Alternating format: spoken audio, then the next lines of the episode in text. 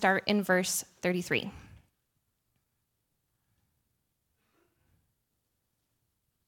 Again, you have heard that it was said to the people long ago Do not break your oath, but fulfill to the Lord the vows you have made. But I tell you, do not swear an oath at all, either by heaven, for it is God's throne, or by the earth, for it is his footstool, or by Jerusalem, for it is the city of the great king. And do not swear by your head for you cannot make even one hair white or black. All you need to, sim- to say is simply yes or no. Anything beyond this comes from the evil one. This is the word of the Lord. Oh, well, good morning, everyone. It's good to be with you guys here. Um, again, my name is Brett Kinberg. I'm the Connections Pastor here at Red Hills Church. Um, and I have the opportunity and the privilege uh, to continue on in our series called The Upside Down Kingdom. And thank you, Pastor Kate, for reading the passage for us today. Um, I want to do a, a, little bit of catch up from where we have been and where we're going um, in this passage. Uh, the first week we came in, and Pastor Lane uh, recited the entire Sermon on the Mount from memory. Really cool. He wasn't trying to flex or anything like that, but he was just trying to give us the opportunity to, to sit in the space and actually put ourselves in the shoes of somebody who might have been there when Jesus first gave this Sermon on the Mount. Um, it's a really cool message, and if you, if you weren't able to be with us, I highly encourage you to watch that online because it's really powerful to put yourself in those shoes and, and to hear it as if you were hearing it for the first time. Um, but the next week, Pastor Lane came in. He began to talk about the Beatitudes, right? The blessed are they, blessed are they. Um, and he finished off the intro to the Sermon on the Mount with how we are to be salt and light in this world. I believe that it's important to know where we start because when we know where we're starting, we know the lens at which we should look at the rest of this, this series because how you start and how you end a thing is very important. If you've, if you've done any uh, theological study, you know that, that, that the law of first mentions is very important, and how we close is also very important. So, as, as we begin with the Beatitudes, we see how Jesus is framing up this upside down kingdom. It's different. It's a different way of thinking. It's a different way of living than the, the, the, the, customs and the life and the culture that people were used to in their day. And then last week, Pastor Kate jumped up here and uh, we gave her really light subjects like uh, murder, fornication, and divorce. You know, really light stuff. Um, so thank you for taking that, Kate. I appreciate that. Um, but in all of this, Jesus began to point out the fact that the Ten Commandments, right, the, these, these laws that were given to the Israelite people, were not about just their outward actions.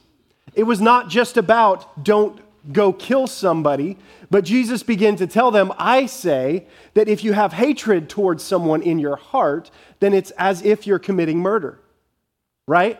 So Jesus goes from the action and actually gets to the heart of the issue. Where does this stem from?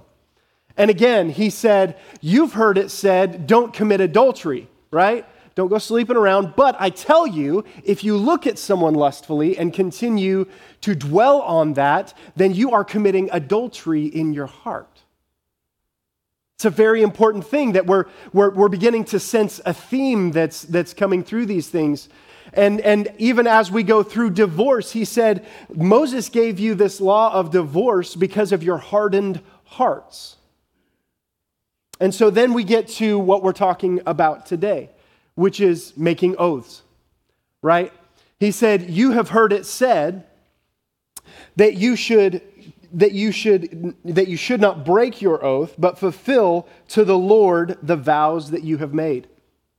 This statement carries a lot of weight. And he goes on to talk about not swearing by heaven or by the earth or even by the hairs on your head because you can't turn them white or gray unless you have just for men, which I do. So, um, in, in, in this, we, we recognize that God is speaking not just to the outward action, but He is speaking to the heart with which we perform those actions. So, before we get into culture, before we begin to like open up the scriptures and get into the hermeneutics and all, all the fun stuff that's in there, let's pray. Because I believe that this morning, the most powerful thing that we could experience is the presence of God. The Holy Spirit is the one who draws men to repentance, or what? That's heart change. That's not just mind change, that's heart change. And so today we're going to ask for Holy Spirit to come in and to speak to you individually through what is being said. Because I believe that when we receive it in that way, that God can change our lives and change the way we live. So let's pray. Father, thank you so much for the opportunity and the privilege to be here. God, I treat this position with honor that it is due. God, standing on this platform is, is something weighty. God, as a, as a teacher of your word, God, I recognize that I, I will give account for every word that is said. So, Father, right now I'm asking you to put a guard on my mouth. That what I would say would be the words from heaven, anything of my own intellect or, or, or self promotion, God, I, I pray that it would fall by the wayside. Any words that come from you, Father, I pray that they would go deep onto the hearts of those that hear them. I pray that your word would go out freely, unhindered, that it would make a difference in the people in this room and those that are there watching online. God, I'm asking that your Holy Spirit would use these words to transform lives. This is my prayer this morning. This is my plea. God, I'm asking for this in Jesus' name. Amen. All right, now we're ready to go. Okay. So, as we get into this, we have to understand that Jesus was looking at these people and he's, he's, he's teaching a people that culturally have a mandate on how they are to swear the truth, right? We, we see that in our day and age, right? We, we put a hand on the Bible, I swear to tell the whole truth and nothing but the truth, so help me God, right? That's, that's, that's our cultural context. In their context, they literally had like levels of severity um, in this, we see don't swear by heaven or by earth or by your own head. But Jesus even goes on later in Matthew to talk to the Pharisees and, and to tell them, he, he says, Woe to them because they're, they're swearing by the gold that is on the temple walls. And they say that is important. If I swear by the gold on the temple, then it carries weight. But if I swear by the temple itself, well, then, yeah, maybe it'll happen if I get around to it, if it's convenient. Jesus looks at them and he goes, What are you thinking? The gold, it might look good, but the thing that makes the temple precious is the fact that it is the place that my Holy Spirit dwells.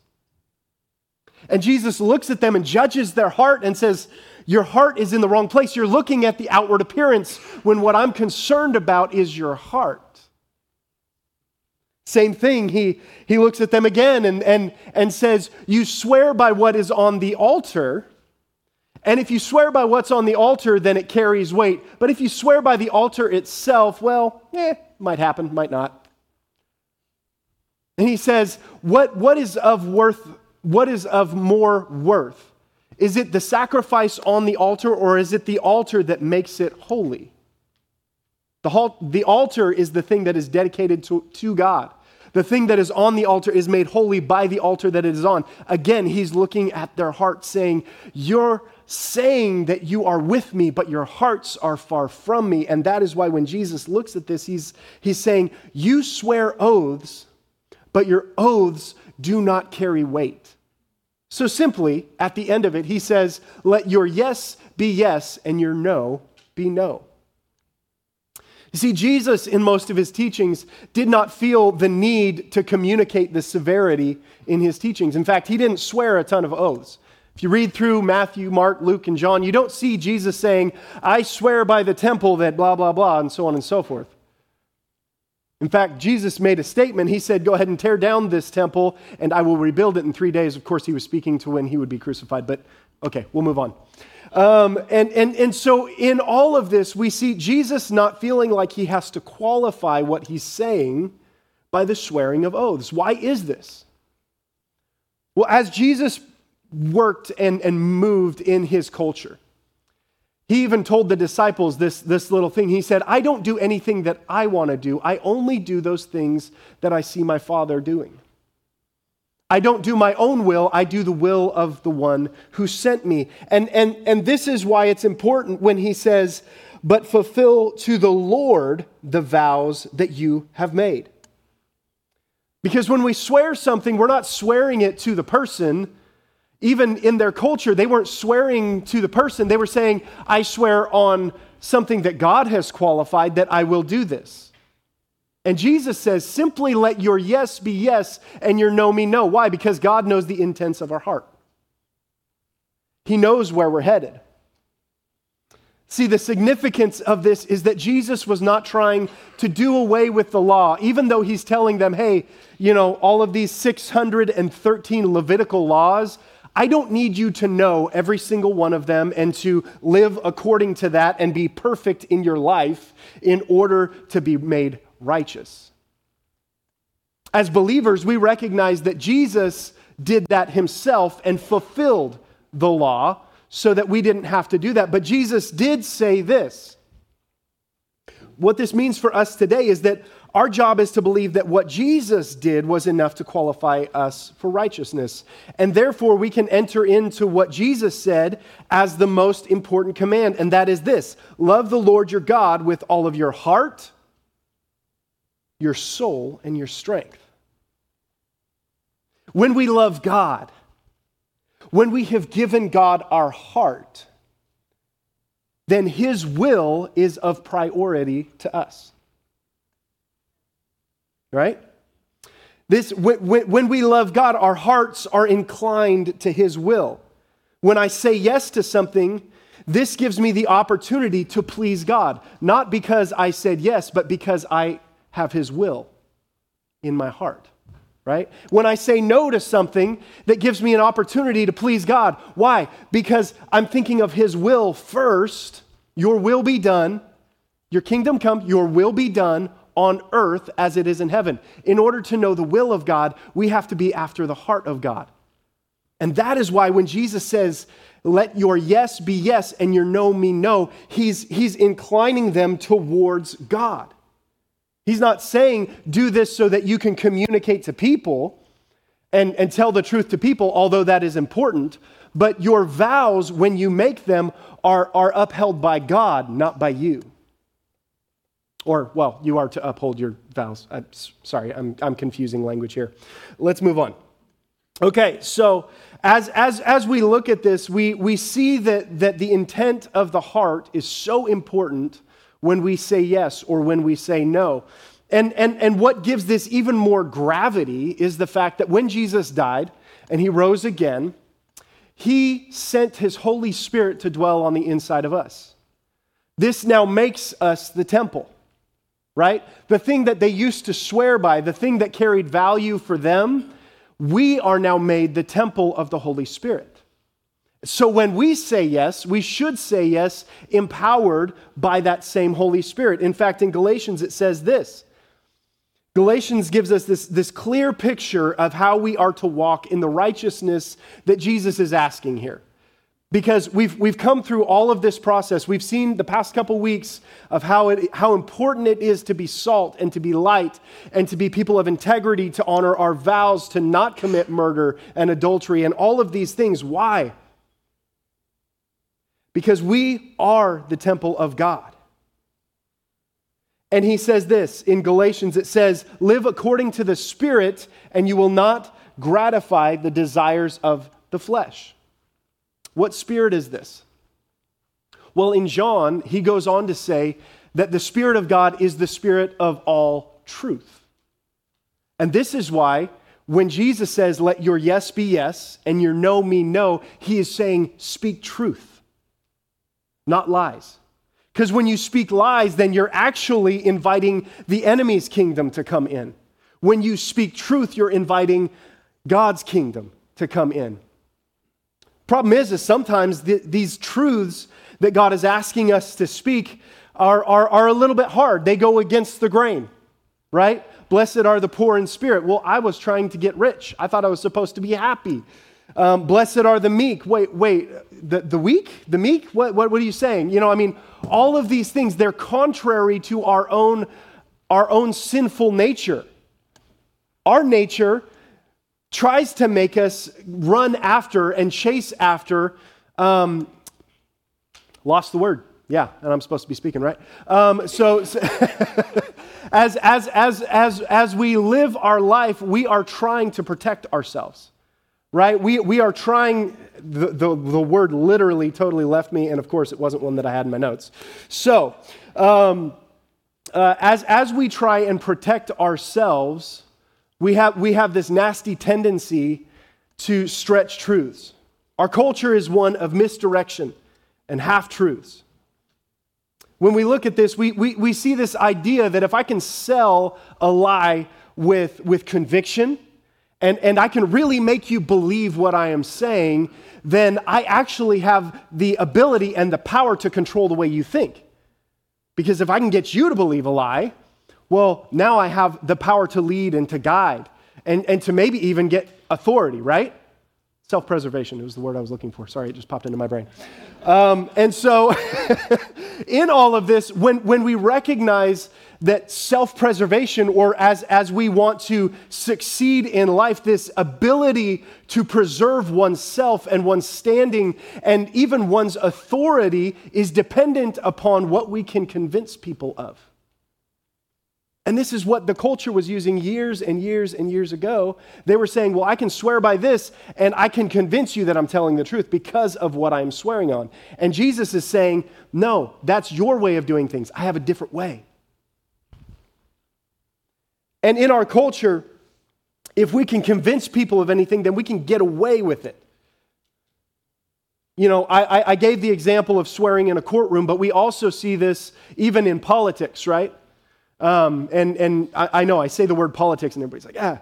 Um, but, but we see even the president, he's sworn in, right?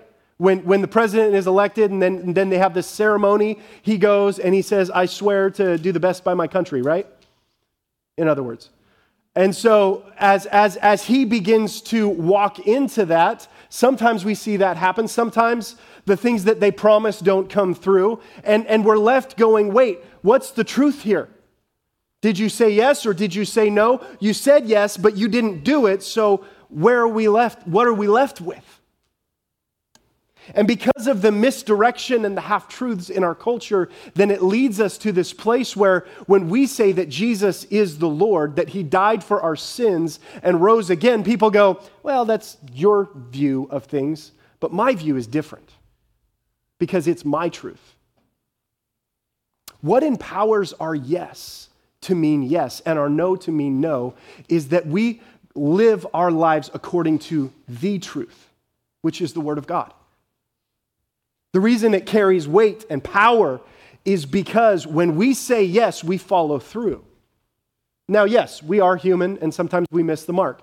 Uh, my wife was in this last in, in the first service, and I said, You can ask her. I miss the mark all the time.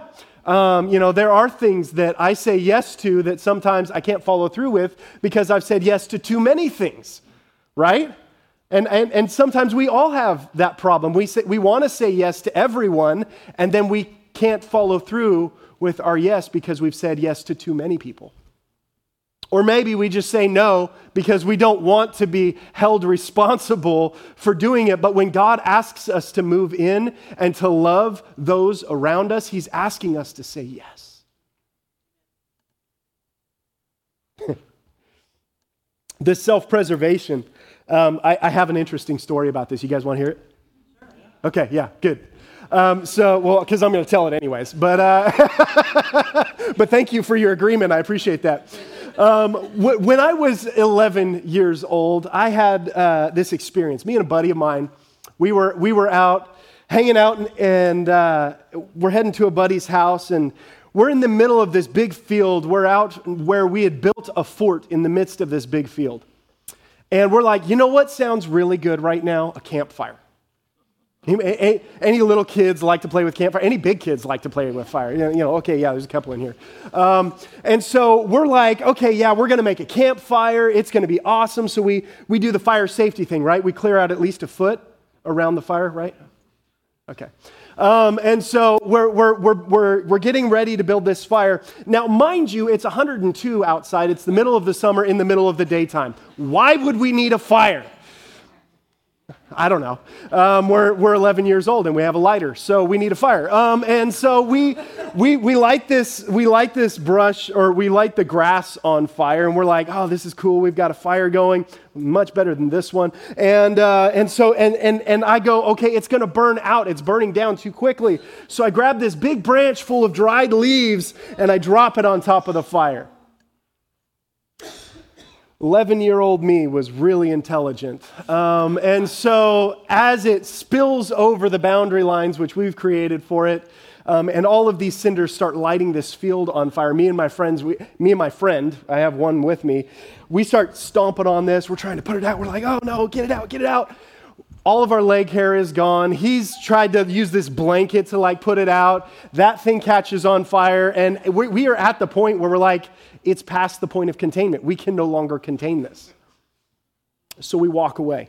We don't run like we should have, we walk away. Um, and as we're walking down this dirt road, we just have like this sinking feeling in our stomach, like, oh God, what did we just do? We get uh, a, a couple hundred feet away, we turn around, and there's just plumes of this black smoke behind us, and we're like, oh, great. And so, as we're walking, we look over at our friend's house, uh, the one that we're heading to, and all of our other friends come running out with their hands on their head. Oh my gosh, Brett and so and so lit the field on fire. Oh my gosh. And so we're like, yeah, and turning around. And so we go in the opposite direction. We're like, we don't need to hang out with these guys. Um, we get, uh, we walk through the smoke. We have to kind of like make our way around it now because it's spreading. And uh, we walk through the smoke and pop out on the other side, and there's a crowd of onlookers in this cul-de-sac on the other end of the field that we're heading towards. And of course, these two little 11 year olds with smoke trails going up their faces, they're like, okay, hi. What's going on? Um, and, uh, you know, we, we walk, and as we see these people, me and my buddy, we look at each other and we go, okay, we gotta, we gotta get our story straight, right? We saw the troublemaker in the neighborhood out here smoking cigarettes. That's what we're going to blame it on, right?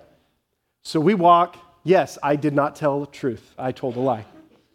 Uh, we, we, we got our story, and we would have sworn on a stack of Bibles it was this guy, right? And we get to this crowd of people, and we're hanging out, and they're like, What happened? What happened? You know, and, and so we start telling our story, right? We sell it with as much conviction as we can muster. And then somebody says, But he's at his grandma's house. He's not even here in town. uh oh, we're in trouble. So we, we start going, okay, okay, you know, and, and, you know, so we leave this crowd of people because we're like, they, they obviously know we're lying too. So um, the fire department has, has since showed up. They're containing the fire, so no homes were burnt, no animals were hurt in the making of this film. Um, it, it, was all good, nobody got hurt. Um, the fire department contained the, I don't know, seven acres by the time we were done with it, um, fire, and uh, something like that. Um, and, and so we're, we're walking away and we're like, they're, they're going to come talk to us. We know this is going to happen. So we're walking away and we're like, we got to come up with a different story because this guy's not in town. Um, so we start saying, okay, here's a good story. We're going to say we found a lighter, right?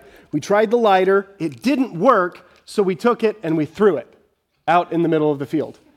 We walked away. And, officer, I don't know what happened. We turned around and it was on fire. Really good story, right? We sold that one with probably a little less conviction than the first one. But this is the story that we told the fire department. They went to my buddy's house first, um, and they asked me where I lived. And I'm like, eh, right around the corner, 12783 Road 35 and a half, Madera, California, 93638. You know, I'm right over there. Um, you know, yeah, if you got that online, yeah, okay. so I tell them where I live and I walk, I walk home. I walk in the front door, I open the door, close it, and my mom's in the living room. I don't even look at her. I, I keep walking and I say, I'm grounded for three weeks, I'm going to my room, bye. And, and I sense her just get up, like, wait, what? What just happened? A few seconds later, I hear, my mom steps outside. To this day, I still don't know how that conversation went with the fire marshal. but I do know this that my mom walked into my room and she said, um, Let's add two more weeks onto that. And do you have anything to say for yourself? And I said, Nope, I'm set out. I have said all of the things that I can say, and I'm done. This makes my point of self preservation, right? 11 year old me is a very like sinful nature, self preservation. I will survive. I will survive, you know. Um, and so in, in this, we all do this, right? We all want to do what we think is best for us. When we go through life, we try and do the things that are going to make us look good in the eyes of others. We try and do those things that will get people to trust us. Why? Because we want to be well thought of. We want to be those people that can be depended upon. The problem is when self preservation kicks in and we're like, well, but I'm tired and I don't have time for that. And I had a long day at work, so Kate, can you just take Peter and like go play Legos or something, please? I'm tired. Self preservation kicks in, and then we forget our oath that we have made to the Lord. We, we forget that we've said yes to following Jesus. And, and, and the problem is that even in our religious culture that we have created, even in the church world, Religion tries to tell you that if you can do it right, if you can cross all the T's and dot all the I's, then you can be trusted. The problem is we are sinful human beings. And we will always fall back on self preservation if we don't have something which is very needed, and that is the Holy Spirit. Because the Holy Spirit will ask us to do things that don't make sense. He will ask us to go help someone when we're too tired. He will ask us to give to somebody in need when we are in need ourselves.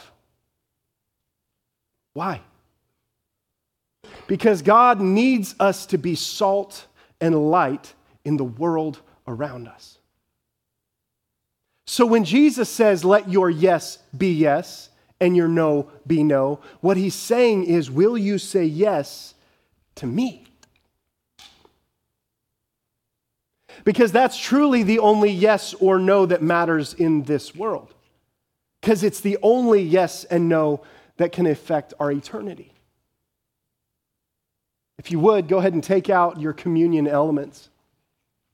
We're going to talk about this for a second. I, I don't want you to open it, but I just want you to hold that in your hand.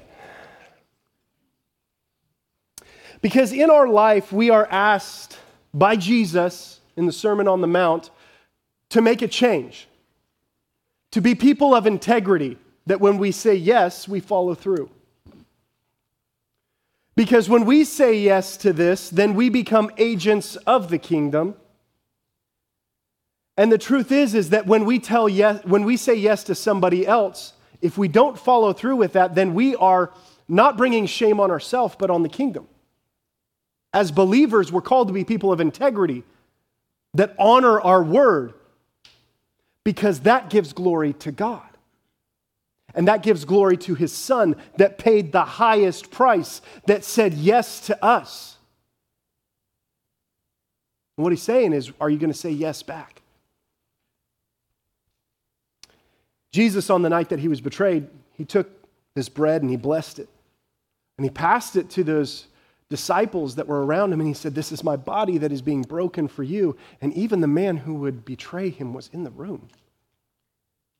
He still said yes. When he took the cup, he passed it. He said, This is my blood being poured out for you, a new covenant. And, and in this, he was not just saying, I'm, I'm giving you some hope to live by. He said, This is what I'm saying yes to. And when self preservation tried to kick in in the Garden of Gethsemane, Jesus said, God, it's hard to be a man of my word. If this cup can pass from me, please take it. But nevertheless, not my will, but yours be done. And this is what he said yes to. Paul says when we get ready to take these elements that we are supposed to search our own hearts and to judge our own lives. The words that, that I'm communicating today have some weight behind them.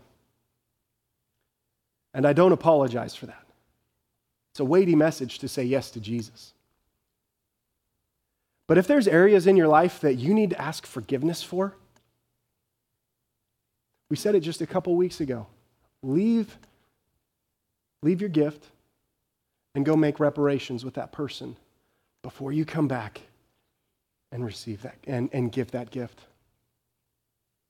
Today, as we take this, I'm going to give us just a few minutes of silence so that we can reflect. Is there anything that you need to get right in your heart? And maybe you've never received Jesus as your Lord and Savior. We're going to give you that opportunity today. Romans says this if you believe in your heart and you confess with your mouth that Jesus is Lord, then you shall be saved. That word Lord means He's the master of my life. It means not my will, but His be done. And so, some of us, we need to come to grips with that today. We need to make a decision. Are we going to make Him our Lord today? We can call Him Savior all day long, but His Lordship should still be supreme in our life. So, when Jesus says, let your yes be yes and your no mean no, we're empowered to do that with these elements right here. I'd like to give you some time to reflect on this, and then we're going to go back into a song of worship. The song simply says this I am available. We're going to offer that up as a gift today after we reflect and we take our elements.